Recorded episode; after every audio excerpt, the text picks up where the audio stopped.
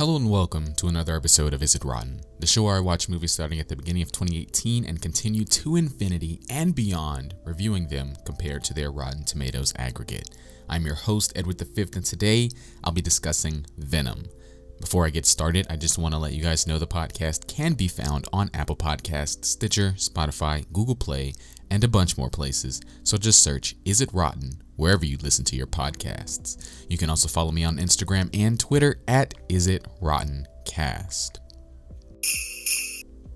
Venom has a runtime of an hour and 52 minutes and is rated PG 13, unfortunately. It was directed by Ruben Fleischer and it stars Tom Hardy, Michelle Williams, Riz Ahmed, Scott Haze, Reid Scott, and Jenny Slate. It has a plot summary that reads A failed reporter is bonded to an alien entity, one of many symbiotes who have invaded Earth, but the being takes a liking to Earth and decides to protect it. The current percentage on Rotten Tomatoes for this movie is a 29% from the critics and a whopping 80% from the viewers. This is your spoiler warning for the movie. Uh, I didn't watch Venom again because this movie is not good to me and why would I torture myself even more than I usually do with some of these movies? the movie takes a really long time to actually start venoming and when I when it finally does start, it's all this PG-13 garbage. Like another reason I didn't rewatch it is because I remember the movie pretty well. I mean, it's just it's the action is so boring.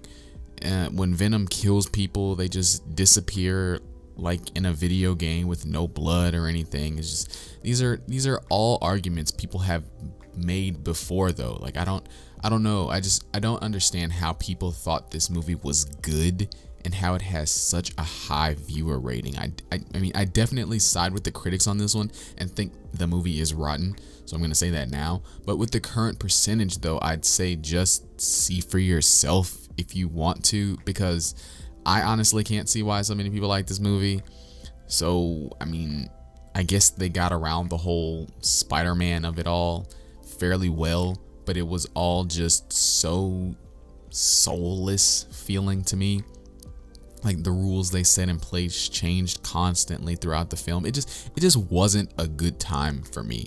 Like it, it wasn't a good time to me at all. Like it like it was it was just fine. Like it was it, like I said, it took a really long time to actually get to the Venom stuff, and then when it did, it was just underwhelming and kind of boring. So, with like I said, with the reviewer rating so high, if you haven't seen it yet and you're curious, watch it for yourself. Maybe you'll like it.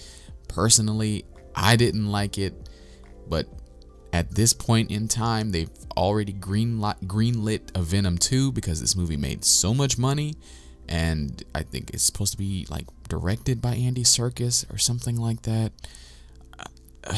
All right, I guess we'll see. Like, I can't say that I'm just not gonna watch the sequel when it comes out because I am curious what they're gonna do with this property.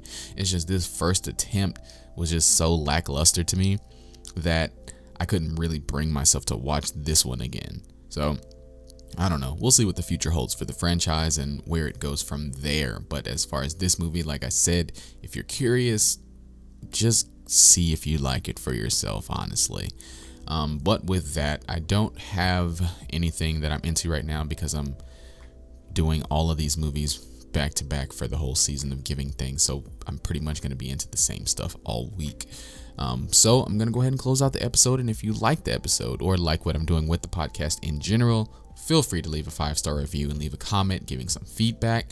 As always, I've put the link to the Rotten Tomatoes page in the show notes if you want to look into the movie or read some of the critic and user reviews. I hope you'll join me next time when I discuss bad times at the El Royale. Until then, have a great week, great week, excuse me, a happy holiday, and may the force be with you.